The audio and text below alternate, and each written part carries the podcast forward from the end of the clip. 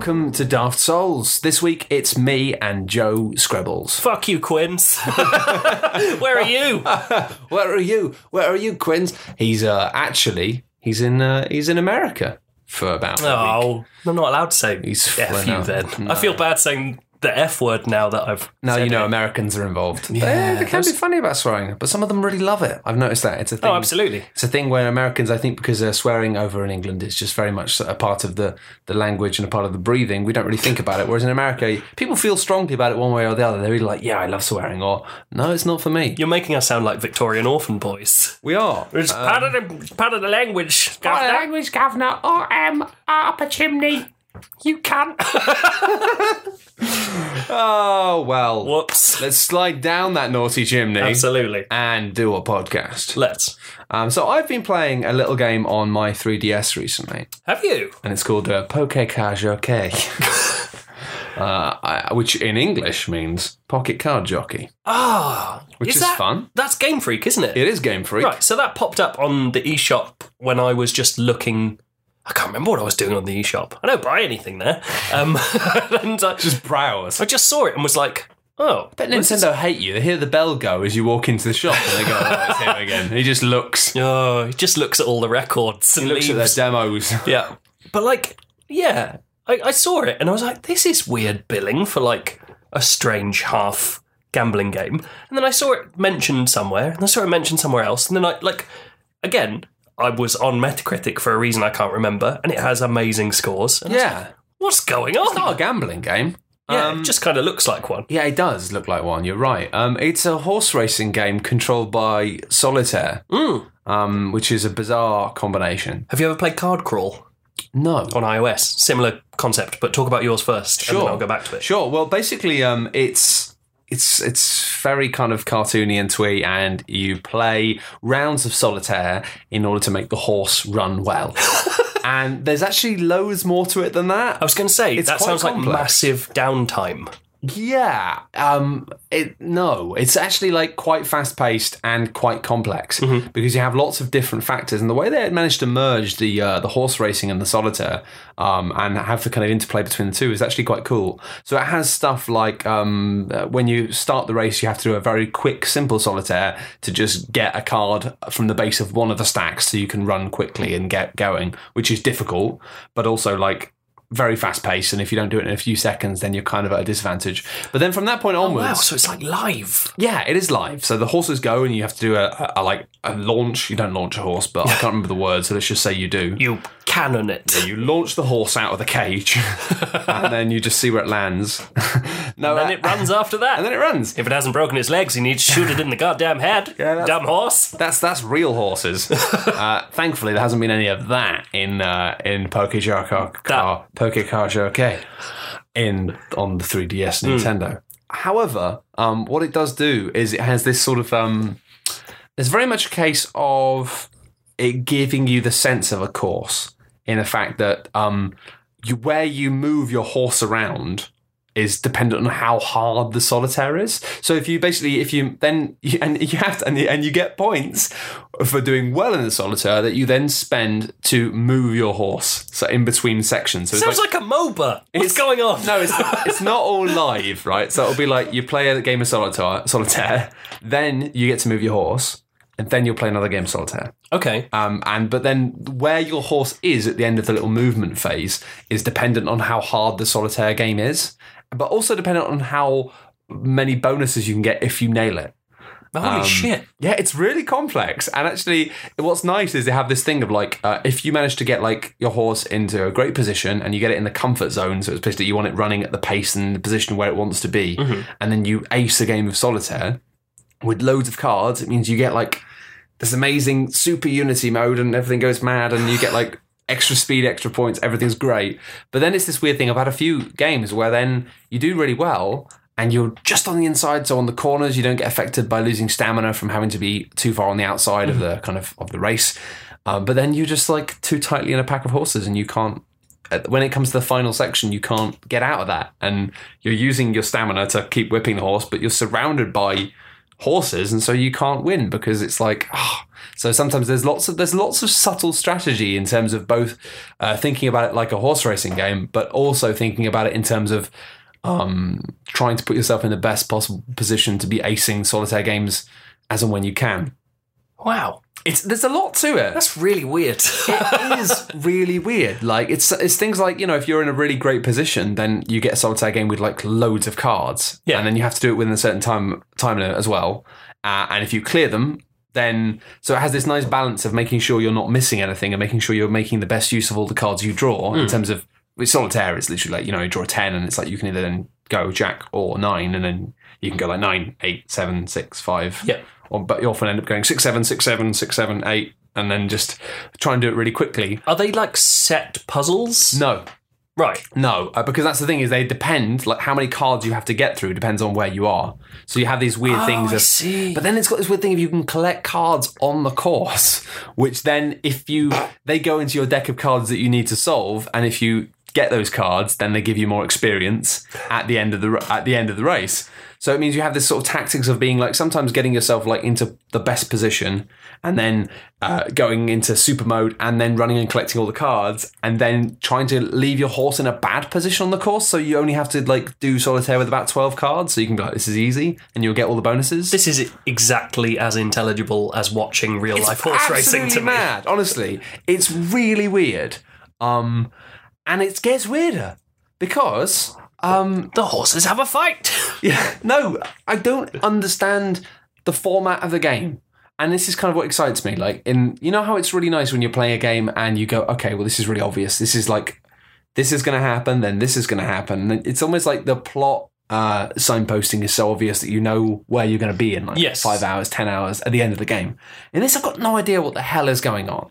Because what happens is you choose a horse and then well to begin with it just gives you a horse and then the game's quite easy and you just win all the races and then it's like oh well that horse is gone now now you have to choose one of these bad horses and you're like oh okay Well, like the start of a Metroid game where you have all the abilities Yep. and then it takes them away. the horse loses all the abilities and- Nintendo are the fucking best people. I know this is Game Freak, but they're associated. But Yeah. oh my god, I love those people. So yeah and you kind of i kind of as well there wasn't much to the game and i was like oh, this is this is all right but it's not it's quite easy. Yeah. and then suddenly you've got a, a horse that isn't as good and suddenly the solitaire is harder and suddenly all of the upgrades you can buy between races like are expensive. So they're not just things you always buy all of them. It's like you have to maybe choose and be like it's quite expensive but maybe i can win this race with that.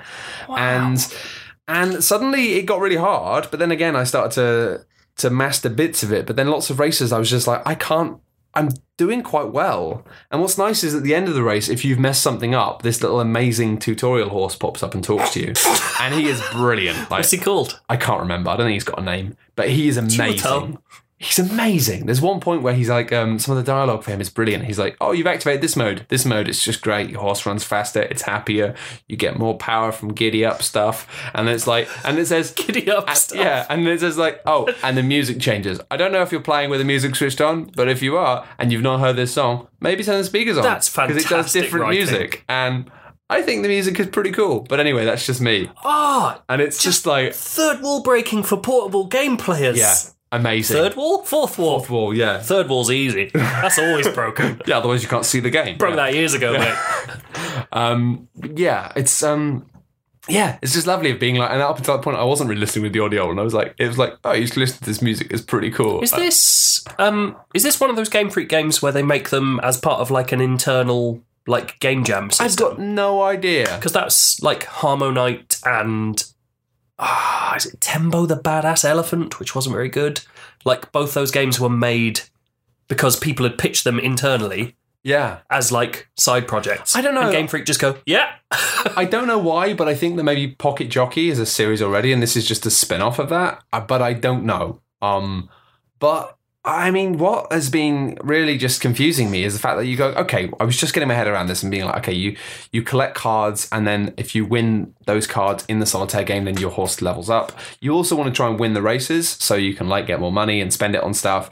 But um, then the weirdest thing is that you then find out that the horse you have can only actually get better when it's two years old or three years old, and they'll start at two years old. So it means you play like two seasons, which takes not that long, about an hour and a half maybe, and then it's like the horse is matured, and then you can So keep, it's football manager as well. yeah, you can keep racing that horse then, but you it can never get any better than it is.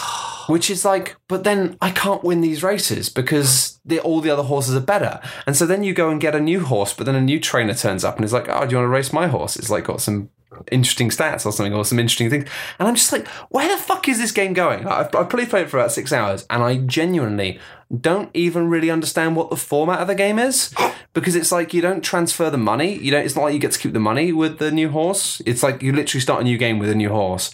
But then there is some progression. But then I'm like, where is this progression going? I mean, and I don't know. Would you be upset if it went nowhere?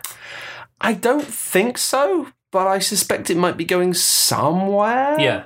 Um, but no, it's more. It's quite enjoyable to play a light puzzle game, which is basically like you kind of accept that that's the idea that Yeah. you're like you're trying to win races, but also trying to maximize your ability to collect these cards on the course, which makes you do stupid things like not stay in the best position for racing. You're like, I'm going to run over there and try and grab these cards.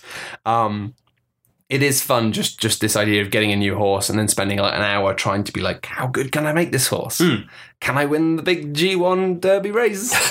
no. Uh, so I wouldn't be mad if it didn't go anywhere. But it's just refreshing the fact that my whole experience of playing it in about six hours is just constantly me not really knowing what's going on or what it's doing, which, as I've talked about in the past, um, is always for me a really refreshing like state to be in when playing a game because Yeah. I find that often they're just so easily signpost uh, signposted that I'm like I get what this experience is and I know where it's going, and then that sometimes sometimes just leads to an immediate sense of fatigue where I'm just quite enjoying the fact that I'm just like. What the hell is this? Yeah. Like, where is this? And maybe it isn't going anywhere. It's a six quid game, so it might Yeah. just be that it's like, hey, keep starting again with different horses. But I get the sense there is some sort of I kind of like the idea of a game that gives you a very small progression loop and then just a, a uh, very small progression sequence and then just goes back to the start. Like you don't deserve to be the best for this long. Yeah. And like just keeps funneling you. Well, exactly. Like I, I- think that's quite nice. And I think that I don't under, exactly understand how it triggers like new uh, horse owners to come and say, "Hey, ride my horse." Yeah. But um, I get the impression that that is the game. Really, is that like you're never really in a good position enough to to win the best cups. yeah. But then eventually you'll get a horse.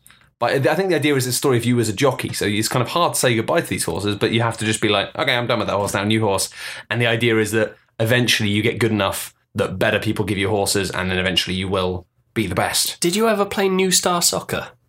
No. It's the iOS game um, that was sort of kind of like Football Manager, but you control highlights from the match, and if you get them right, then you look really good. Which is basically just dragging like making a good pass or shooting for the goal, Huh. and that would increase your experience. And you were like a shitty player playing for a shitty team, and then as you play, you do better and better, and you buy like energy drinks and houses that make you look like a big shot player, and you get better and better clubs. And it's the same kind of thing where you get really attached to the club, club you're playing for, like for two seasons, and then someone comes in with a transfer request, and you're like, well, I'm never going to win with this team, even though I'm the best player in it. Yeah. So I'm going to move to that team. And then you feel really bad once you move to that team because you're like, well, firstly, I'm shit against these AI players who are much quicker and I don't have the stats to keep up with them. Yeah. So I have to get better.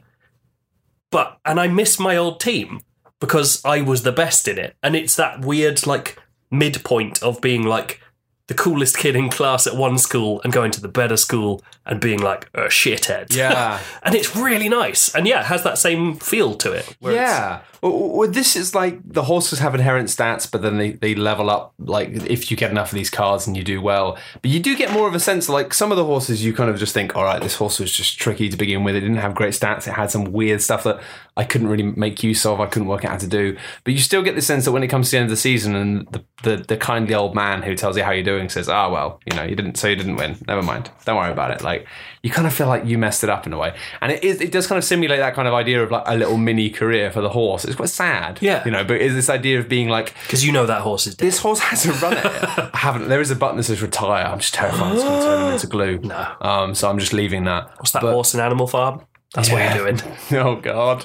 Oh, But um, yeah, it's this nice idea. It's like I just get the impression that it's like when it gets to the final few cups, and it's like this race is going to be hard because it has that thing of yes, they have higher stats than you, but if you play really well and you've also done the best you can to get the horse in the best position, then you might have a chance. But when I mess it up, I'm always like. Ah, but it's kind of it's the cathartic thing to just be like, okay, let's get a new horse, start again, try and get yourself in the best position. But at the same time, it does feel like I ended one of one little horse campaign, let's call it, and I'd done a really bad job for the whole thing. And it was like I just it was actually like rather than progressing each time, it was a hard horse. It was like it had worse stats than the one before, and I was just like, Hard oh man, horse. like I did really badly. I didn't I didn't get it. I was trying to work out how to race it well, couldn't do it messed it up and it made me sad. But it is lovely in the fact that, and this does seem to be the, the kind of sense of progression that when the little horse tutorial dude who pops up after a race after you lose, he tells you why you've lost. And he says like, oh, you know, you messed up the start this time. You've got to like be quiet on that. Or like, oh, you know, you ran out of energy. It means these are the ways you can do a better job that of sounds that. And- incredibly intelligent. it's really nice. I mean, there aren't that many factors, but it can just be like, mm, yeah, you kind of ran out of stamina. Maybe you use this too much, or maybe you didn't run out of that. And it basically just tries to give you pointers. But what's lovely is I had a point at which I was halfway through this this campaign with this horse I was struggling with, and I hadn't done a good job of leveling it up. I'd been missing the cards. I'd been losing races. I was doing pretty badly. But then I had one game where I was just really on point, and I just got everything, and I was just playing solitaire really well. Basically, I was just like bam, bam, bam, bam, bam, bam, bam. And it was just a combination of lucky cards and me also being just better. yeah.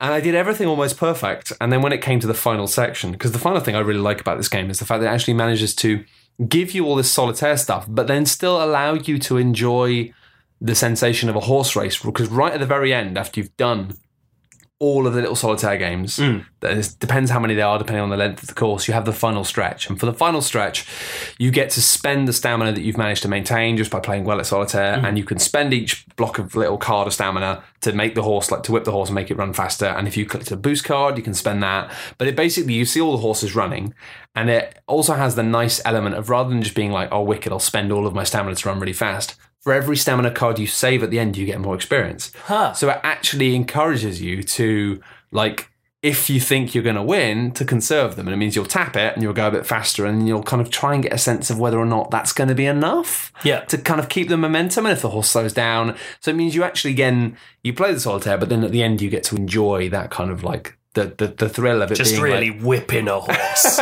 Just fucking slamming at its such- slides until it bleeds. They're such cute cartoon horses, and it, they all like kind of go all like fiery and explosiony in Dragon Ball Z style when they're running at the end, and it's hilarious. But uh, you get to enjoy that kind of neck and neck thing of being like, "Am I going to make it?" But I had a race where I I'd done perfectly. I had all these cards, and then I was just you spending my stamina, and um, the horse just wasn't fast enough. And it was like I literally played perfectly, and then I'd spent all these things, and I just still lost. I came out eighth, and it was like, oh man, like, I kicked that horse's legs off. and it was wonderful that the tutorial horse popped up and just went, you know what, like you played really well. Like you did everything Wow. perfectly. Um, you did a really good job. It's just the horses are just the other horses are just stronger, and you'll get better horses. Like, and it was this thing of being like, he, he and he was like, but you know, you can feel proud of of how well you played, and it's like, man. Like it's kind of nice that like to have a game do that of not just being like, Yeah. hey, you played perfectly, therefore you're the You're best. the best. Uh, to say you played perfectly, it wasn't enough.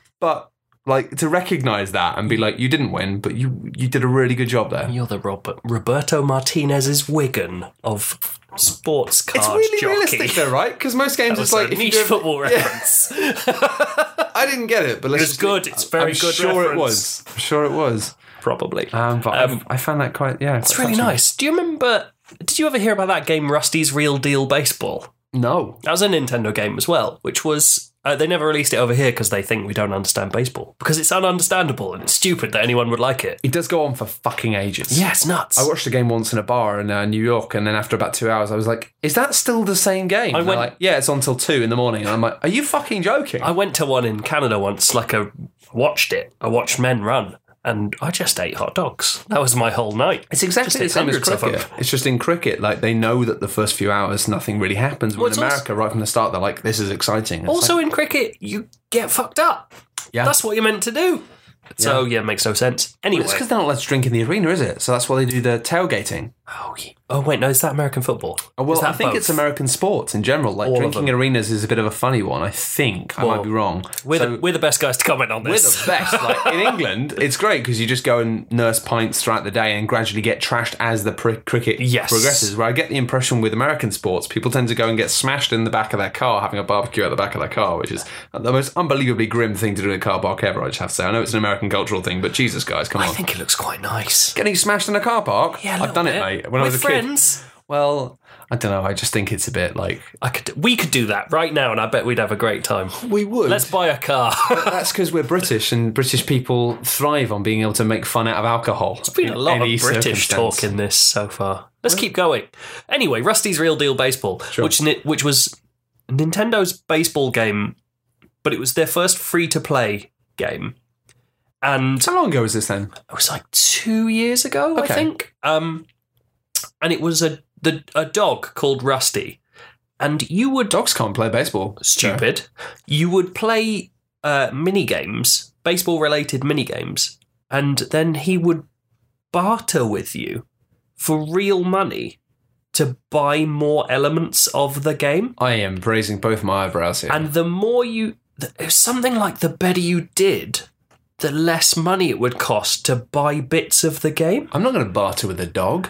It's kind of cool though, right? like the idea that a company goes, here's how much this costs. But you play. tell us it's worth less. Like proper market haggling, like car boot sale stuff With a for dog. a 3DS game with a baseball dog. And I really like that. I really like that Nintendo appear to be going, you know, sports. Lots of people hate sports. How do we make them more interesting by doing the weirdest possible shit with this sport? We've got Let's have them haggle with a dog. card horses where all the jockeys are on the back of the horses laying out full games of solitaire and a dog that acts like it's at a goddamn yard sale to play your game it's really weird It is. I mean, I think Game Freak, the Game Freak thing is a thing as well. I think that it's it's hard to remember now because Pokemon games have been exactly the same for 20 years and there've been hundreds of them. Literally hundreds. um, it's hard to remember that when you play the first Pokemon game, it was exciting in that exact same way of going, what's the structure of this? Like, Yeah. what's going on? Where, where are we going? Like, what and are we also doing? like that i mean i know that's also an incredibly staged storyline yeah. but the idea that it, all rpgs were i am the best warrior in the world yeah. Whereas Pokemon started, I'm a kid Yeah. who's just got a hobby. Like, that's weird as shit. like, what, who's, who does that? And it just obviously it builds to the crescendo of I'm the best hobbyist in the world. But still, like, for most of that game, you're just going, yeah, that is a cool looking dog. I'm gonna throw a ball at it for Yeah. ages. and along the path, like just having this uh, this this empty Pokedex with all these blank spaces in it. Yeah. Like now, it's like again hard to remember that like that was like amazing. It was like the fact that it was like you just didn't know what all the gaps were, yeah. and it started to become this actual degree of like filling the gaps of being like, hang on a minute. Like I, I still remember the first time when I was about I must have been about 10 no older than that must have been about 14 15 I guess when it came out um, I still remember um, looking at the gap next to Magikarp and being like because it was the thing if Yeah. you'd started to work out by that point that not all Pokemon actually evolved Yeah. like some of them were just like this is what it is and that's it and you'd be like okay well, Fucking far it was kind of disappointing. and sometimes you dis- you realise this after you've been leveling up for a while. Yeah. And you looked in the Pokedex and you realise there was something else next to it. And you're like, oh, well, if there's something else next to it, it means it doesn't evolve. You kind of worked out the language of the way the system worked. But seeing that there was this mysterious grey gap next to Magikarp, I was like, I wonder. And I had it on like an import version from Canada, so I didn't have like anyone to talk to or Yeah. anything. And I just remember like going with my gut on it and leveling up this Magikarp in a painstaking way. Yeah. Because again, I didn't have anyone to help me one with like, splash. Yeah, splashing out. like, get him the fuck in the back of the van, and then we'll bring him his his experience sandwich after we're finished. tailgate that sandwich at him. Yeah, keep on drinking, magic Magikarp. It's gonna be a long time in the Pokemon Stadium. Um, and yeah, like just just having that kind of not understanding the the structure and, and trying to second guess what it was doing and where it was going and the ideas. Um, were, was really exciting, and it was like nothing I'd ever played. And it's it's hard to remember that for something as well established as Pokemon. The idea that at some point it was genuinely fresh and exciting and like full of unknowns, whereas Yeah. now it's like people buy Pokemon games for the complete opposite of that. Now they buy it for comfort, really. Yeah, I've never really asked someone who was an adult at the time what they thought of the first Pokemon. Yeah, I'd be really interested to know about that. I remember being weirdly disappointed when the cartoon started landing in the UK and it was very much aimed at children. And uh, I Oh, didn't, wow. I didn't, I was like 15, 16 at the time and I didn't really, I love that game. Yeah. But I, in my head, I think because it was a great game because I was 15, 16 and obviously when you're in the age of 16 to, you know, 19, 20, you're obsessed with trying to be an adult and then you realize that it's the most fruitless thing you can possibly ever try and aspire to in life. Um, it was yeah that kind of like oh it's for kids it's supposed to be for kids and i love it but now obviously i can just go yeah who gives a fuck but um Brock's eyes are funny. Brock's What's going?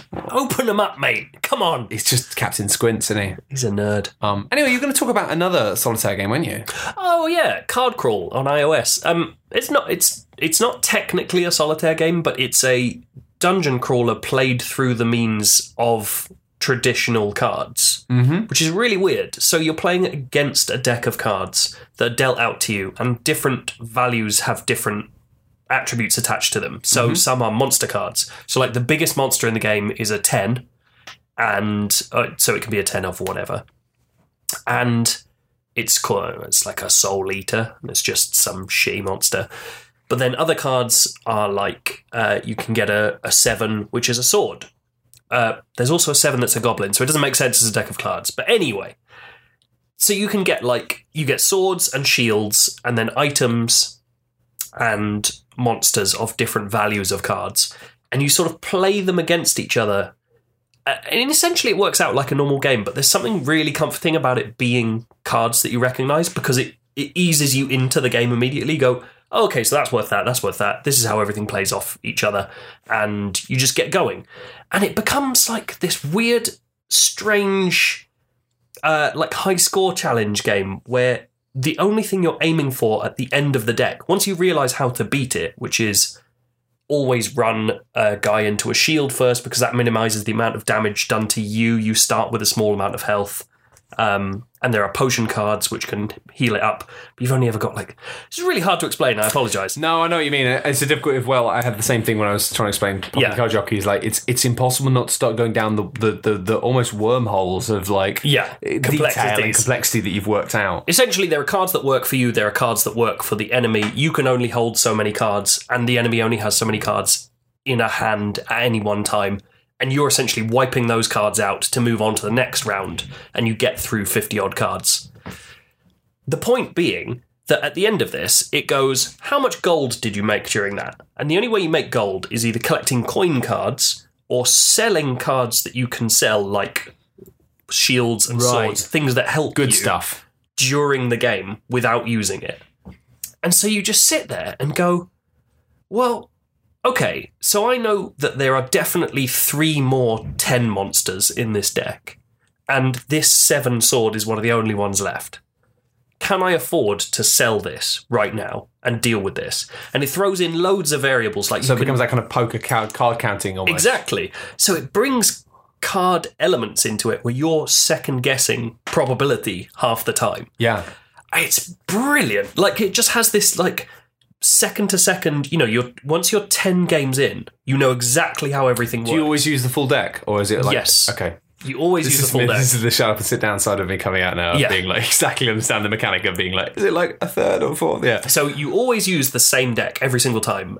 The only variable being that as you play, you unlock ability cards. There's only ever four, and they can vary. So some of them can like boost the strength of cards. Some of them can get rid of cards in favor of other cards, and some of them are even more complex. Like you can wipe out the entire um, set of cards facing you, which might be impossible to beat. But it takes you down to one health, which means literally any card can kill you after Right, that. right. And so it keeps doing this stuff. And the more you unlock, the bigger the chance. But essentially, you don't know what you're going to get in your next game. Gotcha. And it's just like, it's just really fun. That Um, sounds great. and yeah, I actually, uh, this is reminding me of a game that I've had recommended to me so many times, and uh, I played it, and I expected a lot from it, and I thought it was pretty rubbish, if I'm honest. And that was a Hand of Fate, I liked Hand which of Fate. I, I kind of like. Maybe I don't know. Maybe I came to it late, and we've had lots of like games which have uh, have used these sort of mechanics since. Uh, but maybe it's that I'm like really familiar with card games now. Um, but it just felt like this strange like combination of two things that didn't really gel together. Of being like this kind of Yeah. like slightly rubbish fable style combat, which was fine. Yeah. But in terms of being a challenge, wasn't really very good, and it was fine. It, it felt exactly like Fable's combat in many ways, which is fine. I thought it felt like, most like Batman myself, but like Oh, really? because it had Yeah. the X, No, and, yeah, X and no. Y counter thing, uh, No, counter. yeah, you're right. It did, but it still had that. It didn't feel like it had the the sharp precision. no, it, it absolutely didn't. It had that kind my of main fuzziness, and, and in something like Fable, when like you're no, you're the hero, Yeah. like, it doesn't matter if it's fuzzy because your job is to smash stuff. But Yeah. in something like this, where literally like you know the idea is that these these uh, 3D combat sections are a reflection of of uh, of how well you're doing in the card game. Yeah. To then have something fuzzy, which you could frankly just by being better at action games, just mean it was like I was like, where's the focus here? Because it meant that you had this sort of this uh, combat which didn't feel precise enough, and then you had this card game which felt just way too luck based and way Yes, too kind of like absolutely did. and didn't really even give you a sense of like or, like what was good or bad or what was I don't know. It just seemed to be doing that stuff where the idea was you, the more you play it, then you get more of a sense of what's going on and Yeah, unlock more stuff. I don't and- mind that. What what I mind is a card game that doesn't give you a sense of okay, I've played this enough to understand exactly what could happen. Yes. I just don't know what will happen.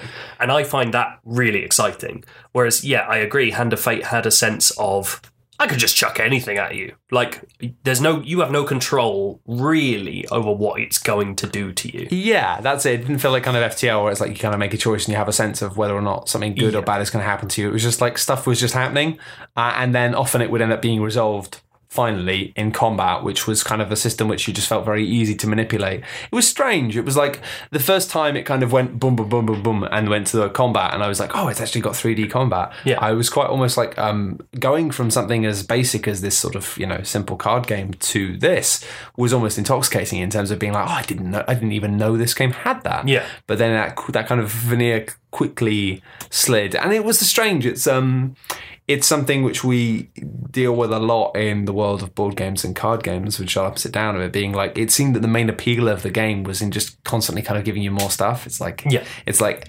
You kind of, I found myself being like, I'm not too sure about the core design of this, and it's like, wait, wait, wait, wait, wait, look, more, I've got some more cards for you. I've got some new stuff. I've got some new stuff. I am kind of fine with that. Like I basically Yeah. came out of Hand of Fate enjoying it because it gave me because it gave me lots of stuff, and I was like, I saw that, I saw that. there was a bit of this. Like I don't mind a smorgasbord.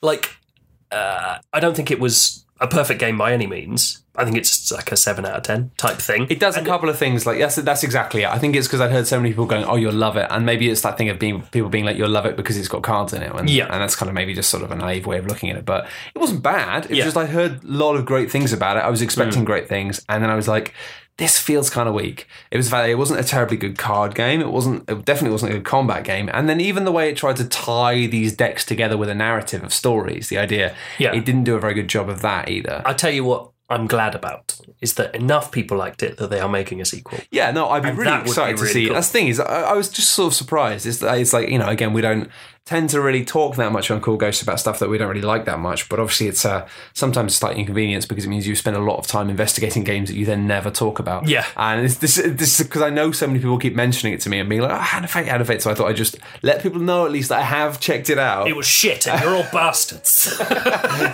it wasn't for me. It was fine. Uh, it just didn't. Um, it didn't like spark off anything in me. Uh, the one thing I loved actually is the tokens. I thought that the way that sense of like.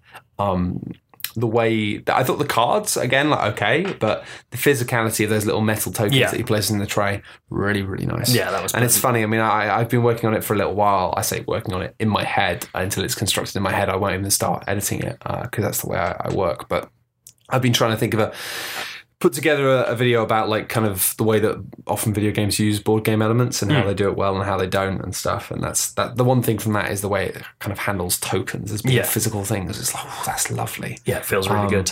I just wish they'd made a tighter game. But hey, Maybe they will. I really hope they do. That would be cool I as hell. I really hope they do. Speaking of stuff that well, I can't remember if you didn't like it or if it was just Quinns, but Superhot, which we talked about last time I was Yeah, on. we were both kind of uh, kind of just a bit cold on it. It's it's rare that me and Quinns actually agree on stuff. Yeah. to be honest. But uh, yeah, I just felt slightly cold towards it. so I finished that game. I think it's great. Sure. Screw you guys. Uh, at the end of it, I found out I went looking around because whenever I finish a game, especially ones with like weird, ambiguous storylines, I like to go and look for like, what do people think about this? So I don't have to form my own opinions. And I went and looked and was like, Meh, no one's opinions are cool.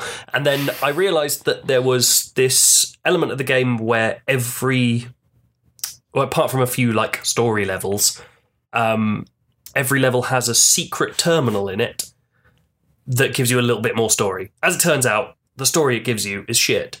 But what I really like is that every terminal is hidden in incredibly obscure locations and usually take you doing often lateral thinking, sometimes shitty, can I jump through this wall thinking.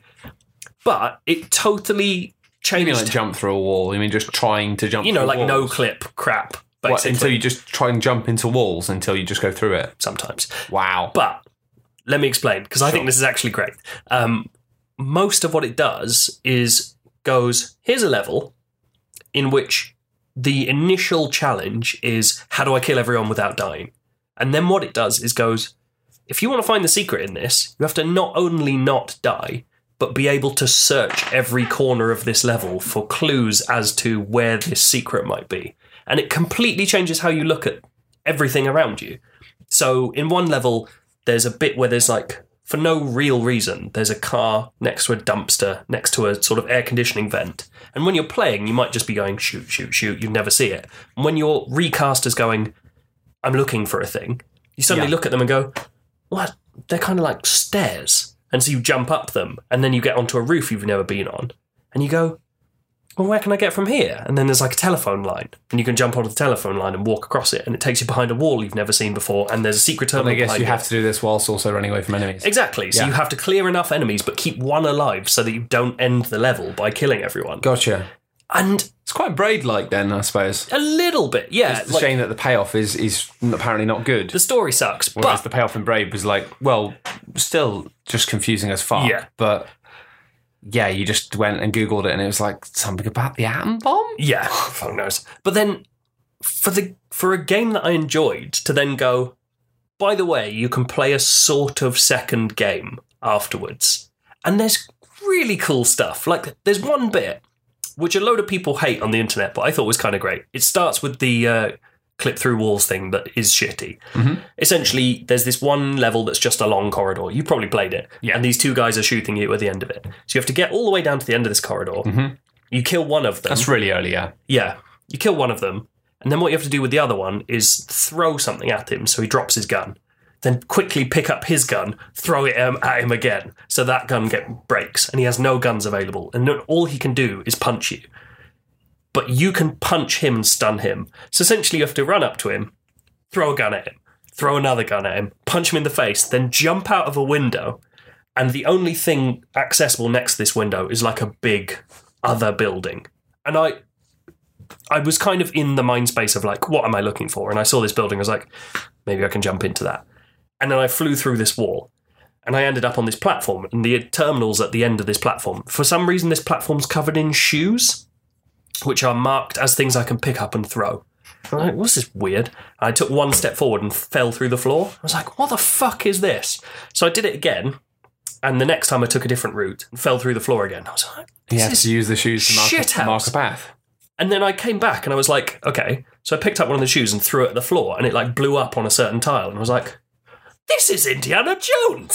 So I like had to jump onto that bit, pick up another shoe, throw it another bit. If it exploded, I was like, oh, okay, cool. And I just had to pick a path down this like shoes. weird clip through platform. That's Just pretty cool. and I was like, who did this? This is a tiny team making a Kickstarter game. And like they've made this second area in all of these levels.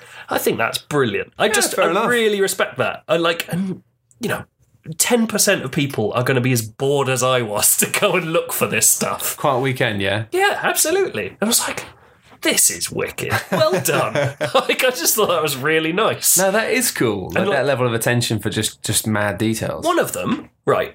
you jump on a sort of floating bus in this weird level that's just there, and you might happen to see underneath the level are a couple of palm trees hanging upside down from the level where you'd never otherwise see them.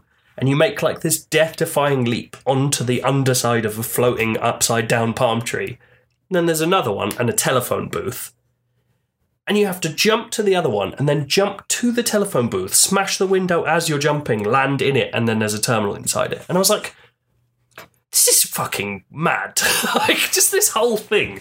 It's turning an action game into a platforming game with exploration elements. And The like, idea of hiding things within the geometry, which is actually like purposefully. I mean, that that is that is quite smart in terms Yeah. of like it not being like this is hidden in the world as a location, but actually Yeah. like this is hidden within the world with the known assumption that this is a 3D Yeah. like world. It's not real. Like that's what Yeah. that's what, what I like. Well, well, one of the many things I liked about the beginner's guide was the fact that it was like this Yes. idea of being like you're not inhabiting physical spaces, you are inhabiting digital spaces. yeah, and we can do And- anything and we want. We know that, and that then it means yeah, then it means that there are no rules Yeah. we can literally just have you flowing through walls and stuff because or looking through walls because we can Yeah. like it's and that's quite a fun yeah i don't know it's weird i just I, yeah i kind of wish i liked it more really because Yeah. I, I just i just bounced off it in a way i was like it's a bit too felt a bit too single note uh, and also i just found myself increasingly less interested in it in games that involve uh, sort of I don't know. I really don't even know how to explain why I didn't. I just bounced off. I think that's totally fair. I just like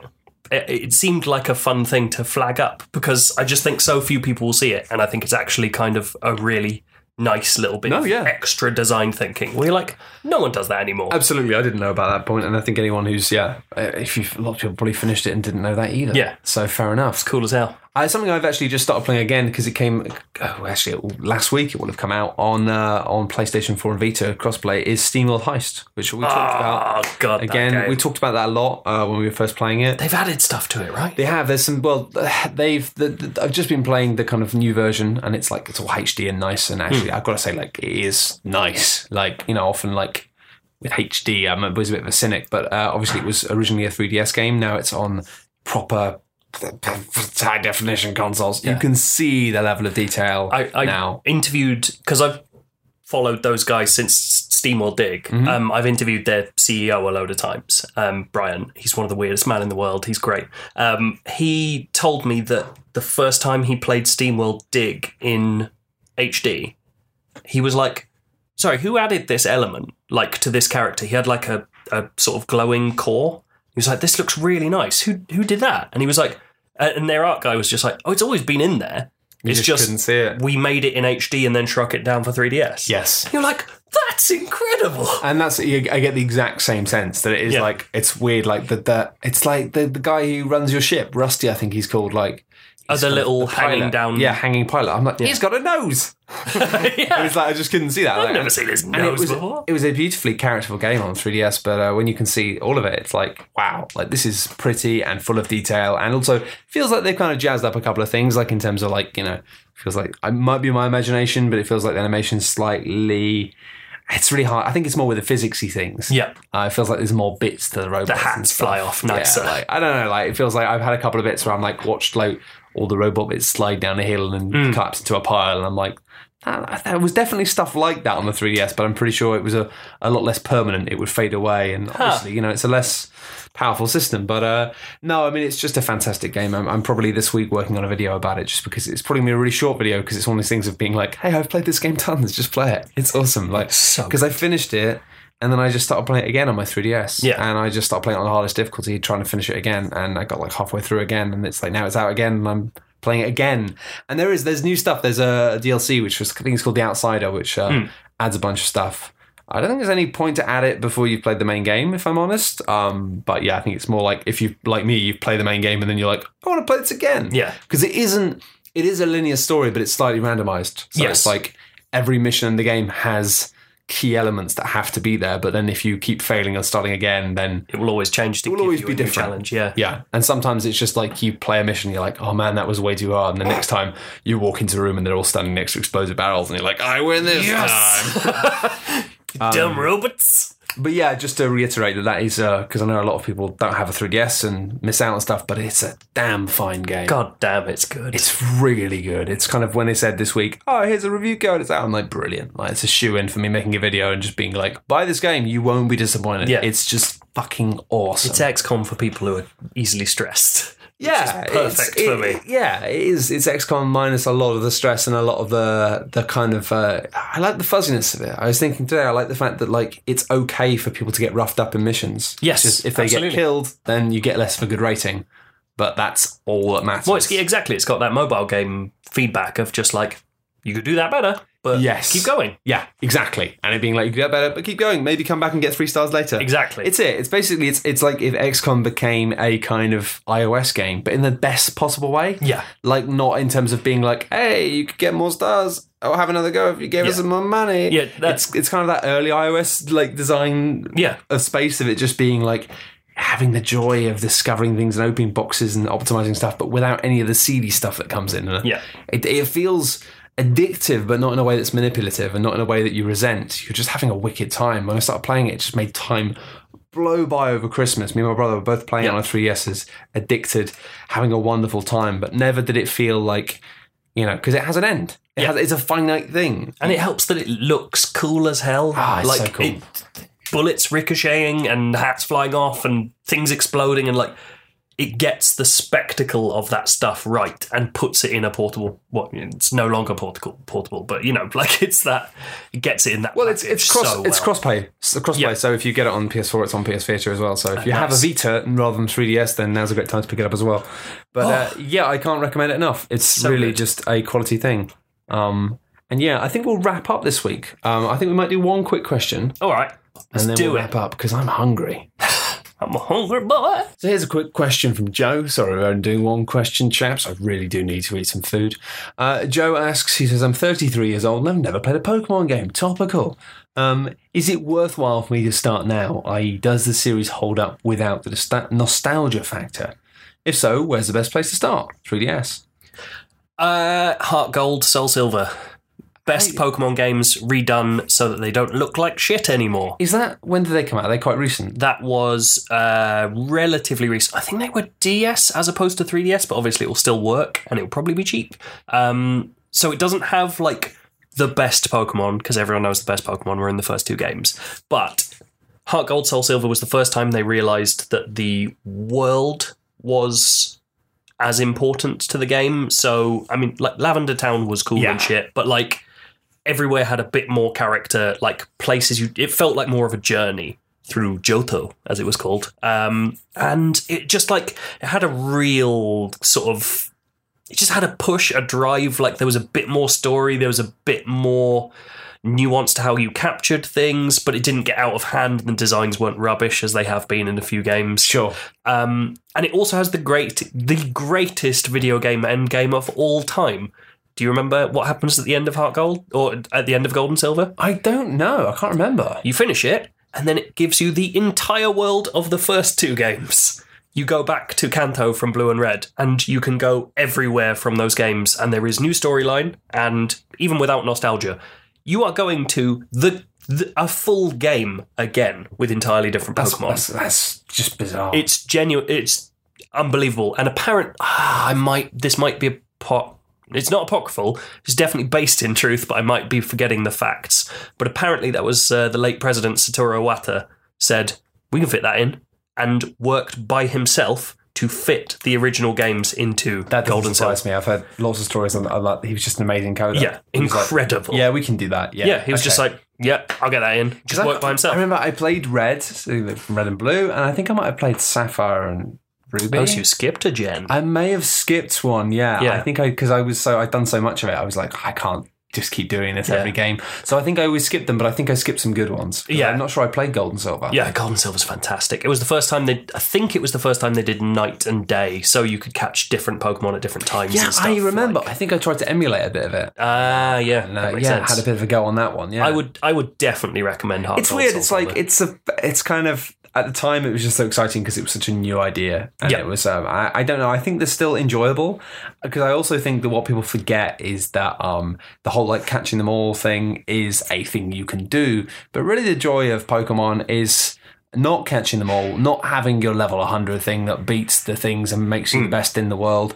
It's the kind of journey you take along the way in terms of the choices you make, in terms of what you choose to like keep and what you choose to be attached to. like your six Pokemon team, like I, I- I think people kind of people who don't play Pokemon as much don't realize that it's not about just like getting loads of Pokemon and making them all good. No. It's choosing the six you want Yeah. and going, here's how my strategy works. Like if you really RPG it, you can make a team that will beat everyone and you will go into a fight and immediately analyze someone else's team and go, fuck you, I've got you on this. Yes. Like But that's not how you tend to play it, and that's what I liked about it. Is you can treat it like that. It can be very much like developing counters and treating it like a strategy RPG. Um, but what tends to happen is you're like, you do a bit of that. You're like, this is my fire guy, he messes up these people. This is my plant guy, messes messes up these people. This is my ghost guy, messes up these people. And this is my bird. I like it because it's really cute. that's actually that's a really good point. And yeah. you end up like basically having, especially if you're playing it and you're not like reading up online about like stats on what's oh, powerful and what's not, you end up like spending ages time leveling up something that isn't actually that good, but you caught it ages ago. You gave it a name and then it evolved and it looks cool. And you just have this sort of attachment. And when you end up Yeah. then putting that in the box because you've got something else that's better that you want to put in, it's like, ah, I'm sad, but I've had a great time. I And can't believe it's like actually literally called putting one of them in the box as well. like it's so horrible. Just Yeah. like pack him away, put him in the special digital attic, never digital see him box, again. Never see them. Well, you will, you, but then you'll scroll past them and feel s- faintly yeah, guilty. you'll see that their you've tiny, left cr- them. crappy icon of them flapping. Yeah, uh, but it's yeah, it's the thrill of that. It's like it's like being told, you know, it's still a pretty ideal situation for a kid, but it's like being told by your mum and dad you're only allowed six pets, and you're like, oh, what? But what do I want the dragon or do I want the cool iguana? And it's this lovely thing of whenever you discover something new, especially because often you know you'll walk through some grass and you'll be like. What's that? And you'll try and catch it and you'll fail. And then you'll be walking through the same grass and being like, where is it? Fuck. And uh, it might have been a rare thing. And you might have to then spend like an hour, like, or something, being like, come back. And then if it does and you get it, it feels genuinely quite magical. And yeah. We were asked to do this without the nostalgia factor, which we have slipped into. Yeah, no, sure. I would say uh, they are easy games. Yes. Like that. That much is just you have to accept that. Like if you want, if if what you want is an RPG that will challenge you, it's not going to happen. You're going to be really good at it No. because you are an adult. If you're not, that would be a problem. Um, that I'm not sure is the point. I think No. being good at a Pokemon game. Uh, only matters if you're the kind of person who wants to do like EV levels and all that nutcase stuff, Yes. which I couldn't care less about. No. It's fascinating that it exists, but it's best to not know about it in a Yeah. way. It- Um, and actually, I think it's wonderful that it exists in a w- like the idea that there is this hidden world underneath everything. You this weird like numbers town that just Too much lives under everything yeah. you do. Yeah. But for me, the the principal joy of a Pokemon game, and I must say I haven't enjoyed one properly for a long time. Yeah. Um, but the the principal joy has always been sort of easing my way through and just liking the experience of being. I enjoy dipping back in again and finding that I like the same things of it again, but then Yeah. I, I, I just end up like not having because I don't have the time or the focus. Um, I find I, I end up like drifting off after a while. Yeah, because I've been that. through the journey and I know how it ends. Like, and it gets to the point where I'm like nearing the finale, and I'm like, okay, yeah, like yeah. this is just the point now where I knuckle down and level everything up and then win. I tell you what, my favourite thing in X and Y, which I played for a short amount of time, was I remembered how weird the interludes in Pokemon games could be because the story sucks always. Like that's just a given. Um, but there, like, there was one bit where you walk into like just a random house in this big city, and you go in and you walk from the lift, and as you walk down, the game stops and you can't move, and you just go, "What's this?" And like from my memory, and it this was like two years ago, but I've already maybe coloured this in my brain. A girl walks through a wall and just says like, Yeah, he talks about this. Yeah, "Yeah, have I said- mentioned this before?" I think you might have done, but do it It's again. just- yeah, a girl walks through a wall and is just like says something really creepy, like they've forgotten me, and then just walks out again, and then it just cuts out.